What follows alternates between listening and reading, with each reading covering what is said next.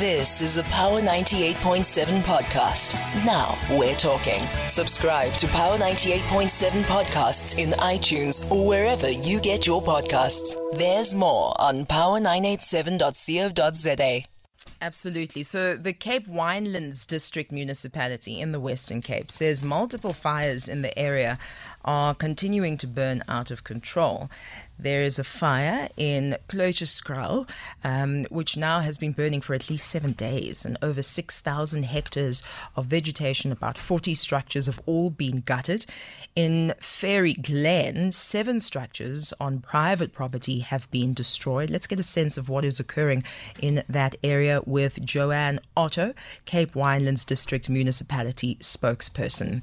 Joanne, thank you very much for joining us. Welcome to Power Lunch this afternoon. Hi there. Hi. Hi, Paddy. Hello, Hi. listeners. Brilliant. You're, you're on the air. And thank you for joining us. I know this must be a very, very busy and tough time for you in that province. Um, have you gained control of the fires in any Hi. way? No, Paddy. At the moment, both or both uh, fires are burning out of control. Um, we made some gains during the night. Uh, the weather was cool, the wind was still, and we were able to do a few back burns. But this morning, the northwester kicked up much earlier than it usually does, and um, it was only meant to come in at about two or three o'clock this afternoon. But it started earlier, and it's created a little bit of havoc um, in that it's redirected the fire lines, and um, of course, they're spreading quite quickly at the moment. And we know that fires often break out in, in your part of the world. Do we know what the cause is for this one? Well, we actually almost never find out what the cause is because we're not there when the fire starts. We Yes. get there, we get there afterwards. So, um, so in this case, um, we actually don't know. It could have been anything from somebody who maybe had a, made a fire and didn't um, extinguish it properly, and in the evening breeze, um, you know, restoked those coals, or maybe some kids playing with some matches in the veld. Um, and it could even have been a piece of broken glass or a piece of metal Right. um, from a tin that has just heated up so much. Um, definitely, the the heat index, the the, the um, high fire index, which is in general when our weather is over 35 degrees, has has had a, a huge role to play. Let's talk a little bit about the capacity to fight these types of fires. Tell us about the staff, um, the uh, ability of the fire department in, in the Western Cape.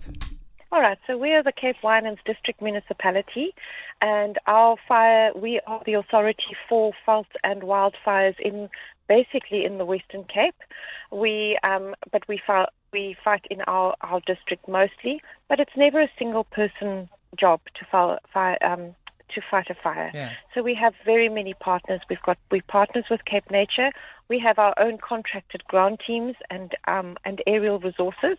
We borrow some aerial resources from the provincial um, fire, at the provincial um, disaster management centre. They have a Black Hawk that they send over for a couple of hours at a time, and then Cape Nature is also able to access some um, uh, some aerial support. So, in in general, we've had an average of 150 to 160 firefighters on scene uh, throughout the week. It's day seven of this fire, um, and we have had at times uh, up to 19 fire vehicles um, and five helicopters flying at once.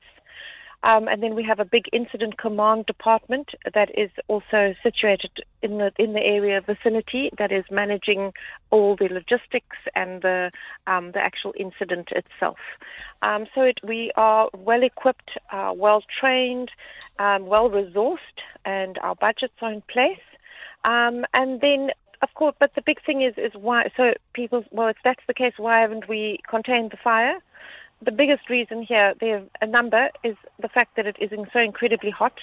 So, uh, if I can describe it to our listeners, when a pan is really hot and pe- and you drop some water in it, it sort of dissipates really quickly. Yeah. And this is the same situation. We have to throw a lot of water onto this very hot ground um, to start penetrating the ground and actually get reaching the point of extinguishing the fire. So- So yeah, Yeah, it's, yeah. it's the hot weather, um, inaccessible areas, rough terrain, um, really a difficult fire at this stage. Mm, all of the elements working uh, together Against to us. make this very difficult. yeah, working against you. I do understand you'll be meeting with the Premier today. What's that meeting about? Premier's popping in to visit, come and see what's been going on. Um, he's going to be going, looking a little, if we can, get to some of the fire lines, saying hello to some of the crews.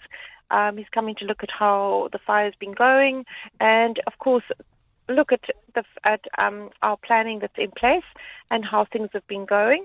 Uh, we do have, um, you know, we have had 22,500 hectares already burned, mm. so it's a big fire.